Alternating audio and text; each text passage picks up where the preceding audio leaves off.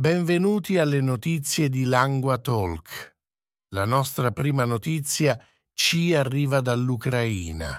Il presidente Volodymyr Zelensky sta per visitare Germania e Francia. Il suo obiettivo è ottenere assistenza militare e firmare accordi di sicurezza, poiché il conflitto con la Russia si avvicina al suo terzo anno. Attualmente le truppe di Kiev stanno faticando a tenere a bada le forze russe a Estimated stanno affrontando una mancanza di manodopera e munizioni. Questo sarà il primo viaggio all'estero di Zelensky da quando ha rimescolato il suo comando militare. Si prevede che Germania e Francia saranno i prossimi alleati a firmare accordi di sicurezza con l'Ucraina. L'Ucraina vuole seguire la struttura dell'accordo che ha firmato con la Gran Bretagna a gennaio. L'accordo britannico include un impegno a fornire rapida assistenza di sicurezza se la Russia lancia un attacco armato all'Ucraina. Infine si prevede che Zelensky parlerà alla conferenza sulla sicurezza di Monaco di sabato. Passiamo ora alla situazione militare in Ucraina. Le truppe vengono ritirate da alcune parti della città orientale di Avdiivka dopo molti mesi di intensi combattimenti. Questa mossa è volta a spostarsi verso posizioni più forti.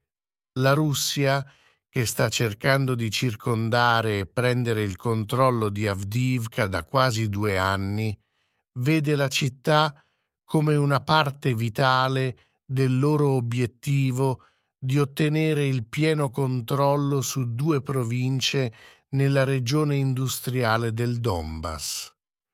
Le forniture ad Avdiivka e le evacuazioni dalla città sono impegnative.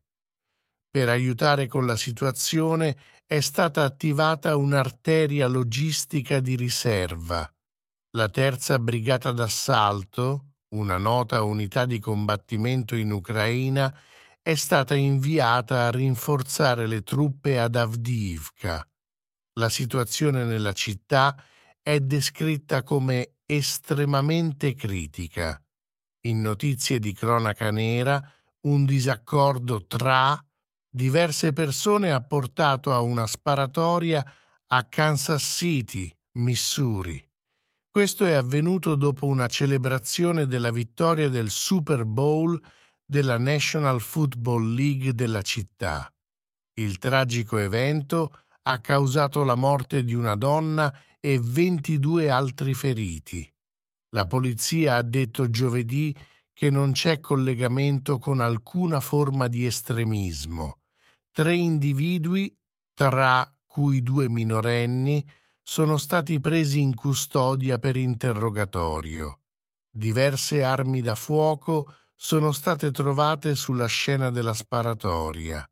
Le autorità stanno attualmente lavorando con i pubblici ministeri minorili per esaminare le prove e determinare le accuse applicabili ai due adolescenti ancora in custodia. L'unica vittima è stata Lisa Lopez Galvan, una popolare personalità radiofonica locale. In notizie ambientali dall'Australia, le autorità hanno trovato amianto, un materiale tossico, in diversi parchi di Sydney. La scoperta è stata fatta per la prima volta in un parco giochi lo scorso gennaio. Ulteriori test hanno rivelato la sua presenza nel pacciame riciclato in varie località. Da allora circa 20 siti, tra cui una scuola, un supermercato e un ospedale, sono stati confermati come contaminati. Il Consiglio Comunale di Sydney si prepara ora a ispezionare 33 parchi dove potrebbe essere stato utilizzato il pacciame contaminato. Circa 700 studenti di una scuola pubblica dovranno essere trasferiti per alcune settimane a seguito della scoperta. Un evento popolare, il Sydney Gay and Lesbian Mardi Gras Fair Day, è stato anche annullato a causa dell'amianto trovato sul luogo. In notizie di politica sanitaria dal Sudafrica, il presidente Cyril Ramaphosa ha in programma di firmare un disegno di legge sull'assicurazione sanitaria nazionale. Questa legge mira a fornire a tutti i sudafricani una copertura sanitaria.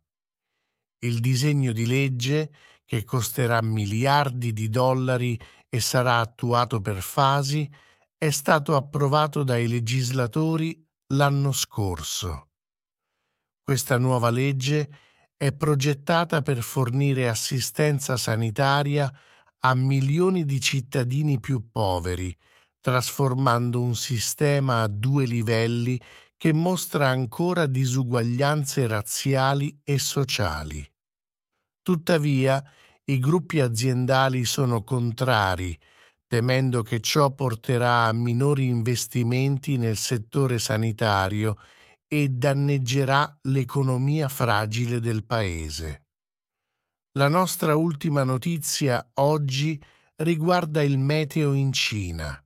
Si prevede che una ondata di freddo colpirà molte regioni del paese a partire da questo fine settimana. Le temperature dovrebbero scendere fino a 20 gradi Celsius, secondo l'Osservatorio nazionale.